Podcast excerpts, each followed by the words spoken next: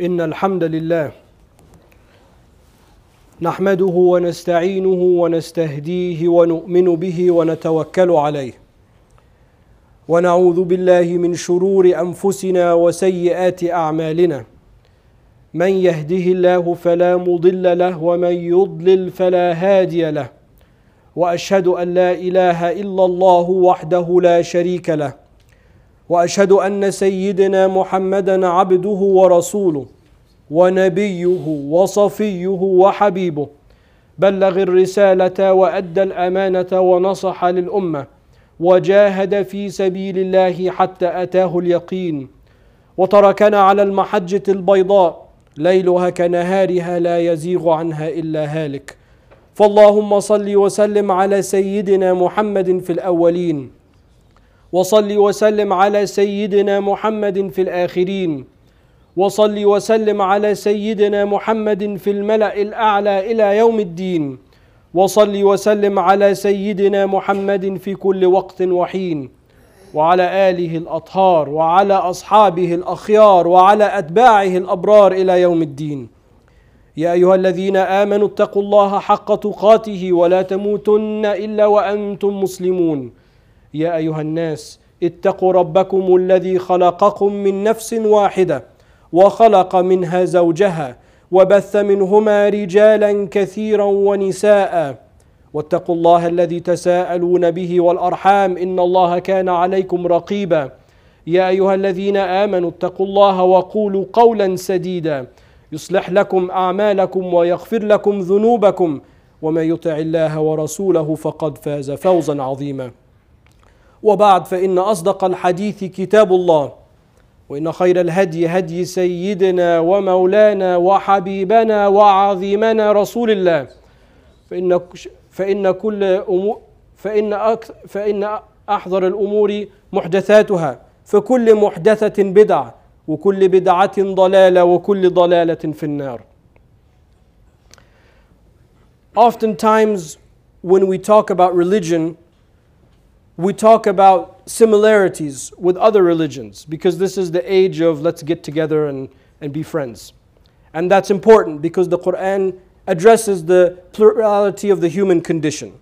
And the Qur'an acknowledges that Allah subhanahu wa ta'ala has created us into different tribes and different nations and different languages. شُعُوبًا وَقَبَائِلَ لِتَعَارَفُوا so that we can know each of these groups. And this is part of the divine design, and this is part of the secret min ayatihi, from the signs of Allah subhanahu wa ta'ala that He has created us different. However, when we do that, sometimes we forget the unique features. You know, like when a company has a new product, you have to distinguish the product from its competitor. We have some unique features. And one of the unique features that we have, one of the unique qualities that we have is the Qur'an. And the Qur'an, unlike some of the other uh, traditional or revealed uh, messages or books, the unique feature about the Qur'an is that it has been preserved in all of its entirety. The Qur'an has been preserved in its script, fi rasmihi. And the Qur'an has been preserved in its recitation, fi qira'atihi. And the Qur'an has been preser preserved in the rules of how it is recited. So that if somebody did not know the Arabic language, was not a native Arabic speaker, but learned the rules of tajweed, they would recite the Qur'an and what would come out from them would be exactly the way that the Qur'an was revealed to the Prophet sallallahu alaihi wasallam. And I've used this example before, but if you take a, a book of literature, a, a famous uh, writing of Shakespeare, or a, the poem of Gilgamesh, or one of these great uh, pieces of literature that we have in the Western canon, even if you learn the original language, you will not necessarily know how to pronounce those words, or how it would sound, the way it was originally recited thousands of years ago, hundreds years of years ago, et cetera. We probably do not know with certainty even how the Founding Fathers sounded. If we were at the Continental uh, Congress and we heard them discussing how to establish the Constitution and the Bill of Rights, all, we probably would not know exactly how it sounded now, maybe approximate it. But with the Qur'an, even if you are not part of the culture, even if you are not part of the language, If you learn these rules and you recite the Qur'an, what is coming out is exactly the way it was revealed from Gabriel to Prophet Muhammad sallallahu alaihi wasallam. And one of the unique features of the Qur'an in its preservation is that it is preserved with or without us, even without human agency.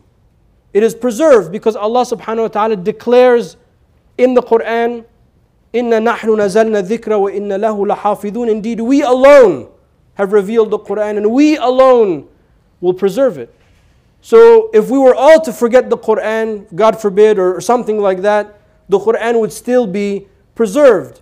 And this happened many times throughout our history, that cities were burned and libraries were burned, and people that had memorized the Qur'an were, you know, perished, died of old age, or died in battle, or died of plague, or whatever. These things have happened, but despite that, the Qur'an lives in its written form and it's in its recited form.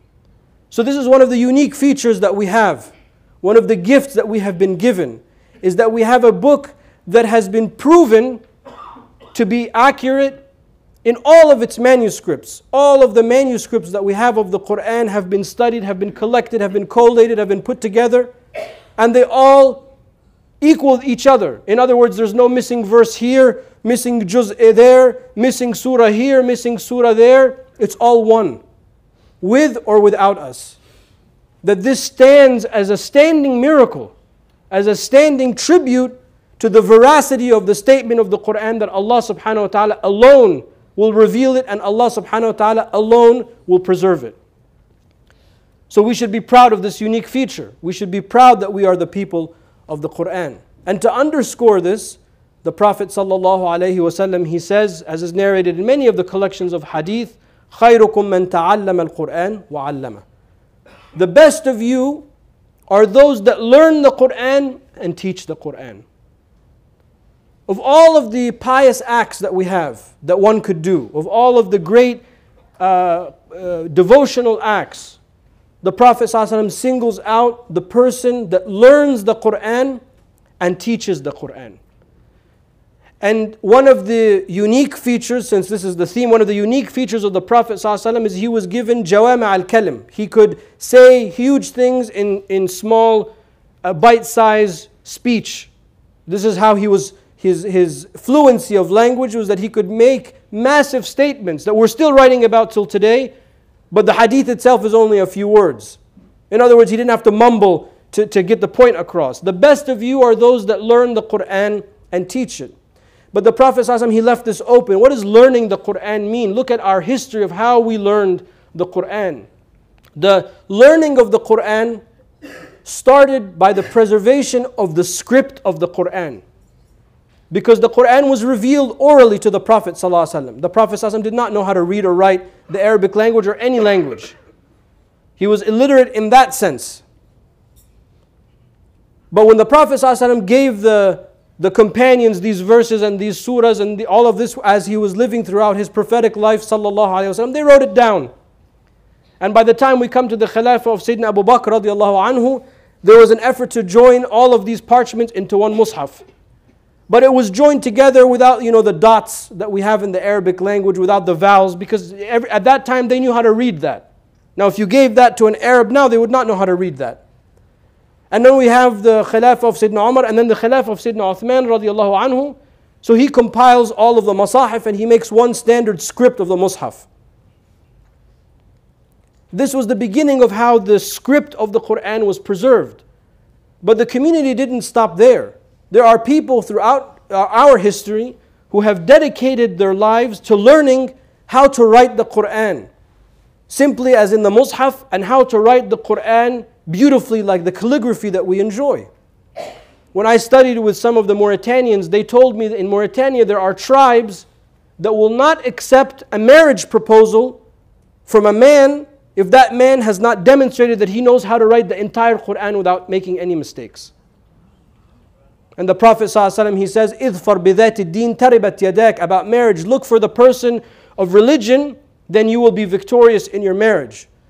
Those tribes, they don't say, oh, are you a doctor? Are you a lawyer? Is your skin as white as powder? All of this nonsense that we hear, let's be honest. They don't say that. They said, if you can demonstrate to us that you can write the Qur'an without any mistakes, you have our blessing for the marriage. And they study these poems of the rules of how to write the Qur'an. You know, that's one way. خَيْرُكُمْ مَنْ تَعَلَّمَ الْقُرْآنَ وَعَلَّمَهُ. The best of you are those that learn the Qur'an and teach it.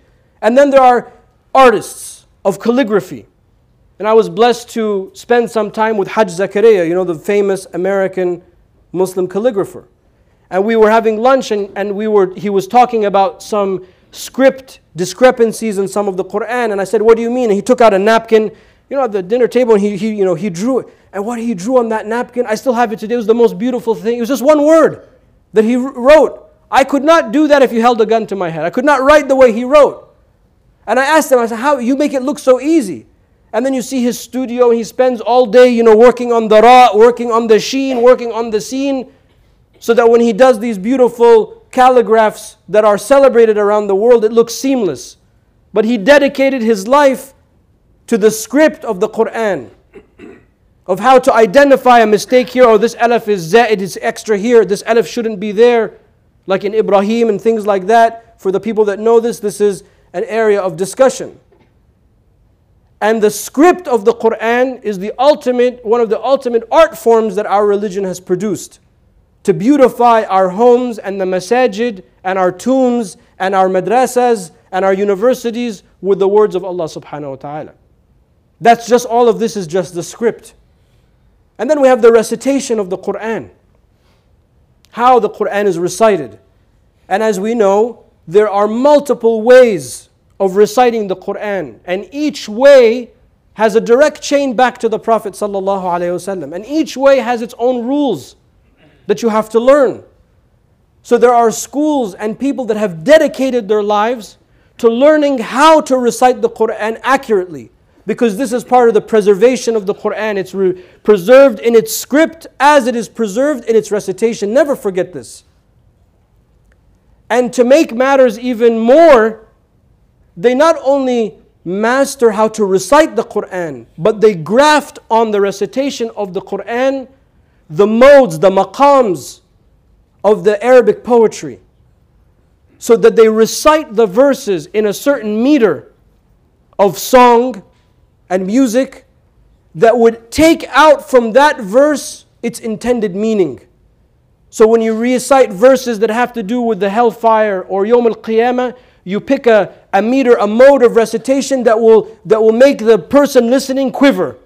And when you have the verses of Jannah and the verses of Allah's mercy, you have a mode and a meter of recitation that makes the person happy.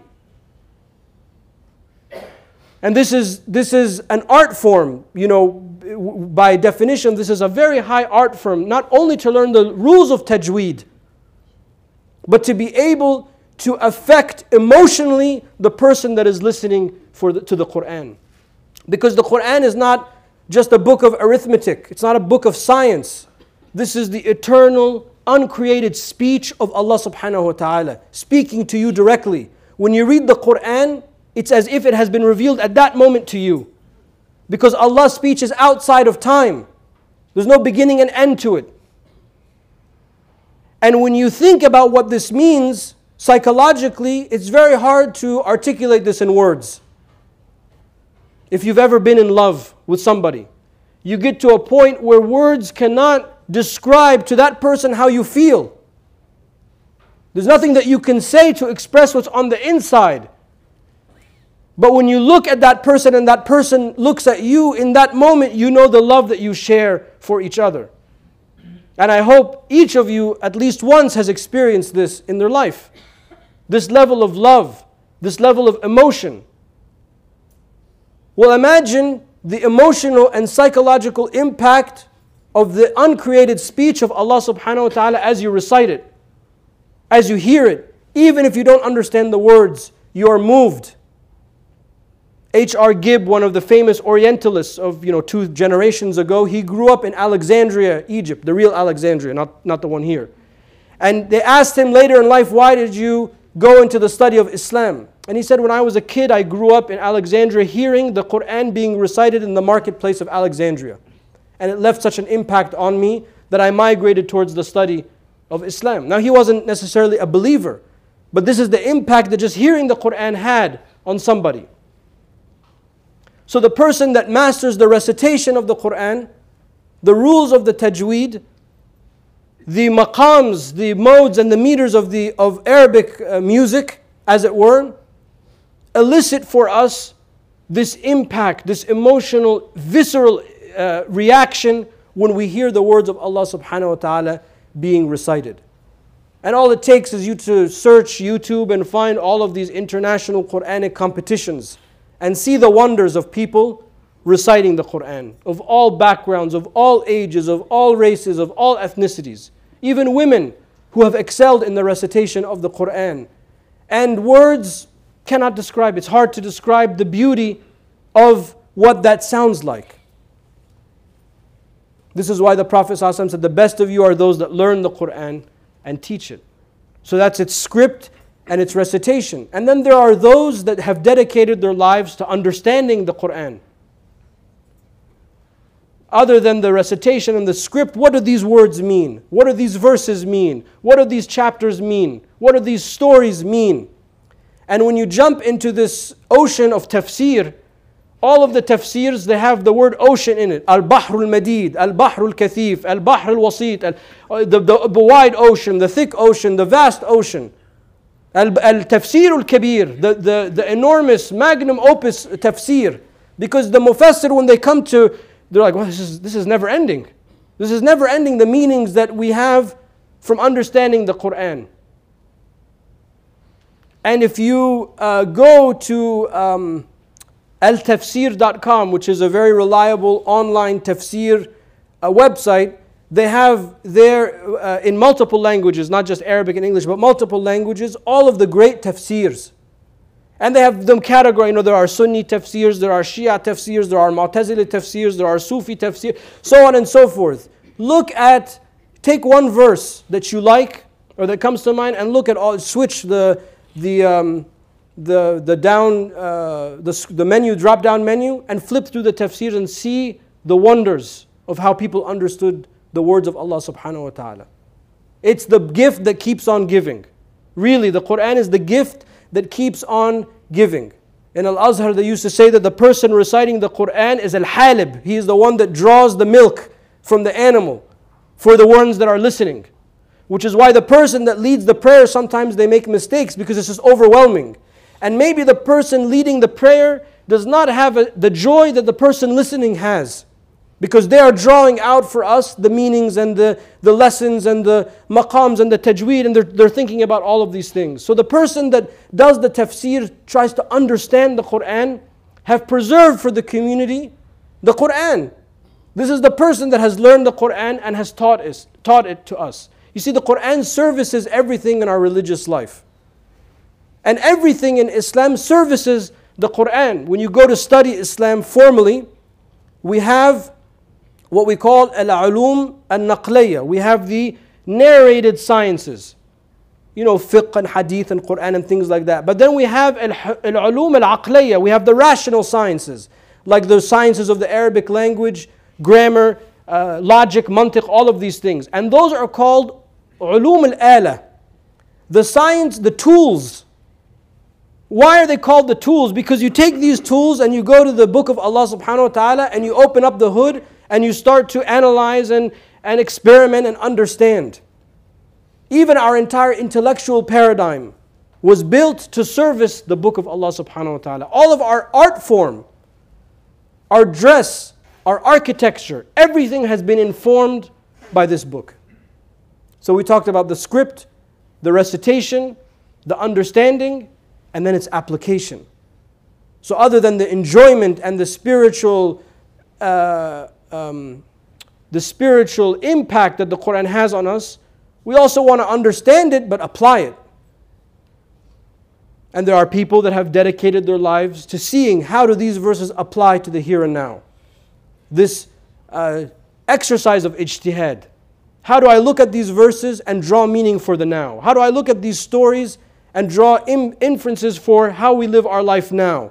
Or if something new happens. Oftentimes we've talked about blockchain in the past several months. You know, how do we start to understand these things? We go back to the Qur'an and we start to look and look and look. And if we think that we've looked in the Qur'an for one, one afternoon, you know, Imam al-Shafi'i, he read the entire Qur'an like seventy times to answer one question. Over a weekend, by the way. So sometimes you have to go back and back. And that's why all of those tafsirs are called oceans. Because to, to dive into the Qur'an, it's really to get lost in this ocean of Allah subhanahu wa ta'ala's divine speech. And to really understand what these mean. All of this from this one hadith. خَيْرُكُمْ مَنْ تَعَلَّمَ الْقُرْآنَ وَعَلَّمَهُ. The best of you are those that learn the Qur'an and teach the Qur'an. Whether you learn how to write it, whether you learn how to recite it, whether you learn about its meanings, whether you learn about its implication. That the unique feature that we have in our tradition is that somehow we have some portion of this great book. But the book comes with a warning label. Allah subhanahu wa ta'ala, addressing the Prophet sallallahu alaihi wasallam, he says, "Inna sanulqi alayka qawlan thaqila." In the beginning of the revelation, Allah tells the Prophet sallallahu alaihi wasallam, "We are going to give you something heavy."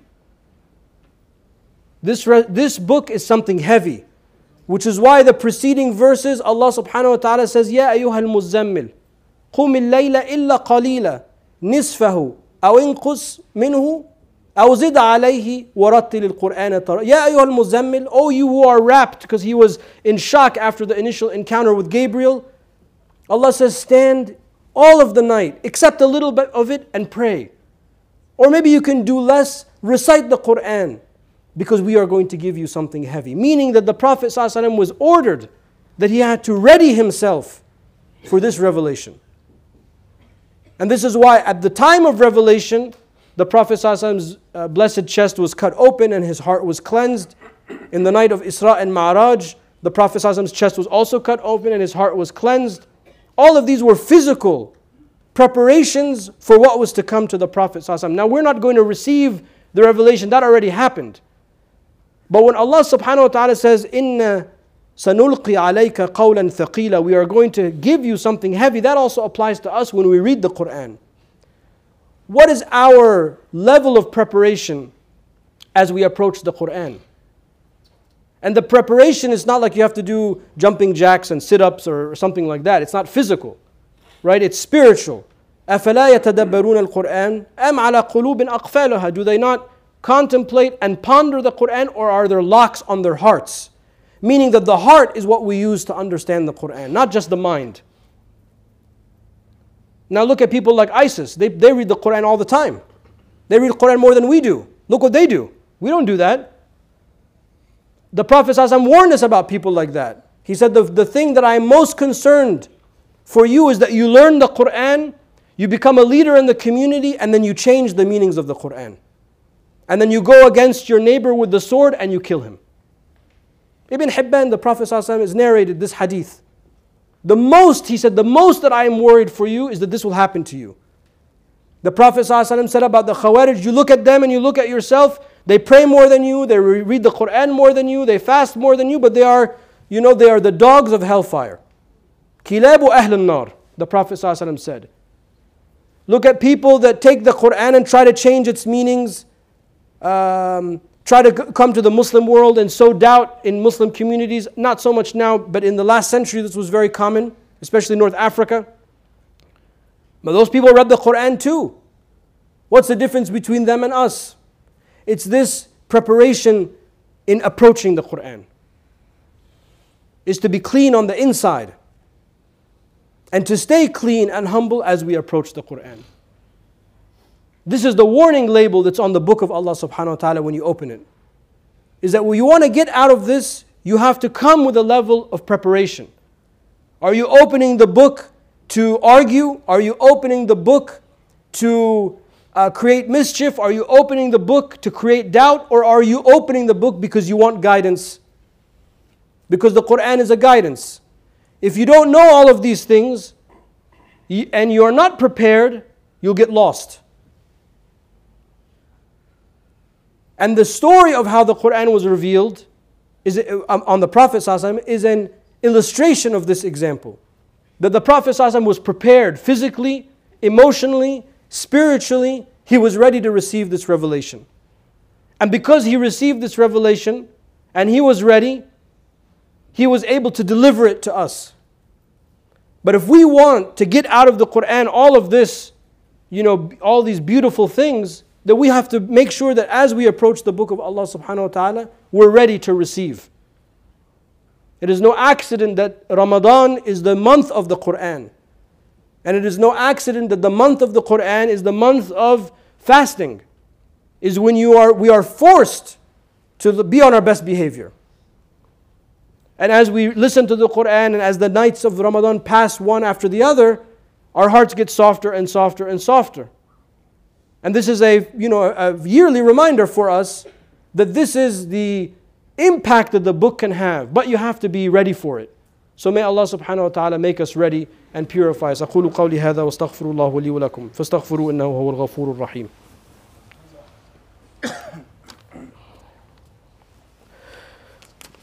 أعوذ بالله من الشيطان الرجيم بسم الله الرحمن الرحيم اللهم صل وسلم وبارك على سيدنا ومولانا محمد وعلى آله وصحبه وسلم. So the whole point about talking about the Qur'an is that tonight, inshallah, at seven o'clock, we have a, a Qur'an recital that uh, Brother Anas' students, inshallah, will be showcasing uh, their, their skills and what they have learned uh, in all of the things that we talked about, about the recitation and tajweed. And uh, we honor uh, our children, of course, and we honor Anas and his family Uh, for the sacrifice and the patience that, and it's a lot of patience because I've, I, as I'm teaching upstairs, I hear with one ear downstairs. It takes a lot of patience with the kids. So may Allah subhanahu wa ta'ala bless Anas and his family. And I encourage everyone to come, uh, inshallah, this evening to, to hear uh, the results of this uh, you know, gift that we have. The other thing I want to mention is we, we have a few more weeks until Ramadan, so please donate to the, in the boxes because as we said, everything of all of these weeks will be doubled. Uh, somebody will double everything that's been placed in the boxes. So please, uh, please do that. Tomorrow at twelve p m, uh, there's a janazah, a preparation class for brothers and sisters. It's going to be here, so and lunch will be served. So please R S V P. Uh, and janazah services is one of those things that you know people don't want to attend until you know somebody dies and no one knows what to do and it's a crisis. So it's it's always good to be prepared. It's a communal obligation, fard al-kifaya. So we should attend, inshallah, and we should learn. Uh, and also the last announcement is to sign up for hosting Ramadan iftars. Believe it or not, they're almost, you know, they're going rapidly. So if you'd like to host one of the weekend iftars at the center, please sign up after Jumu'ah, inshallah. We ask Allah subhanahu wa ta'ala to purify us on the inside and on the outside to make us uh, ready to receive the beauty of the Qur'an and the light of the Qur'an. We ask Allah subhanahu wa ta'ala to protect our children, to bless our parents. We ask Allah subhanahu wa ta'ala to have mercy on those who have passed before us. We ask Allah subhanahu wa ta'ala to bless us in the month of Rajab, to bless us in the month of Sha'ban, and to make us arrive safely in the month of Ramadan. Uh, tonight is the commemor commemoration of the Isra and the Ma'raj, so we ask Allah subhanahu wa ta'ala to make us the people of prayer and to make us people of remembrance. We ask Allah subhanahu wa ta'ala to adorn us with the beautiful habits of the Prophet sallallahu alaihi wasallam. We ask Allah subhanahu wa ta'ala to heal our wounds, to fill, fulfill our debts. For those that are on the wrong path, we ask Allah subhanahu wa ta'ala to guide them to the straight path. We ask Allah subhanahu wa ta'ala to bless our schools and our businesses and our center. فَاللَّهُمَّ اهْدِنَا فِي مَنْ هَدَيْتَ وَعَافِنَا فِي مَنْ عَافَيْتَ وَتَوَلَّنَا فِي مَنْ تَوَلَّيْتَ اللهم بارك لنا فيما أعطيت اللهم قنا واصرف عنا شر ما قضيت فإنك سبحانك تقضي ولا يقضى عليك ولا يضل من واليت ولا يعز من عاديت تباركت ربنا وتعاليت اللهم بارك لنا في رجب وشعبان وبلغنا رمضان اللهم بارك لنا في رجب وشعبان وبلغنا رمضان اللهم بارك لنا في رجب وشعبان وبلغنا رمضان اللهم انقلنا من دائرة سخطك إلى دائرة رضاك وافتح علينا فتوح العارفين بك واحشرنا تحت لواء نبيك صلى الله عليه وسلم يوم القيامة واسقنا من يده الشريفة شرب ماء لا نظمأ بعدها أبدا ثم أدخلنا الجنة بغير حساب ولا سابقة عقاب ولا عتاب ومتعنا بالنظر إلى وجهك الكريم في جنات الخلد يا رحيم فاللهم ارحم حينا وميتنا وحاضرنا وغائبنا وارفع أيدي الأمم عنا وأقمنا بالحق وأقم الحق بنا وارزقنا اتباع المصطفى صلى الله عليه وسلم في الأقوال والأفعال والأحوال، وآخر دعوانا أن الحمد لله رب العالمين، وصل اللهم على سيدنا ومولانا محمد وعلى آله وصحبه وسلم، وأقم الصلاة إن الصلاة كانت على المؤمنين كتابا موقوتا.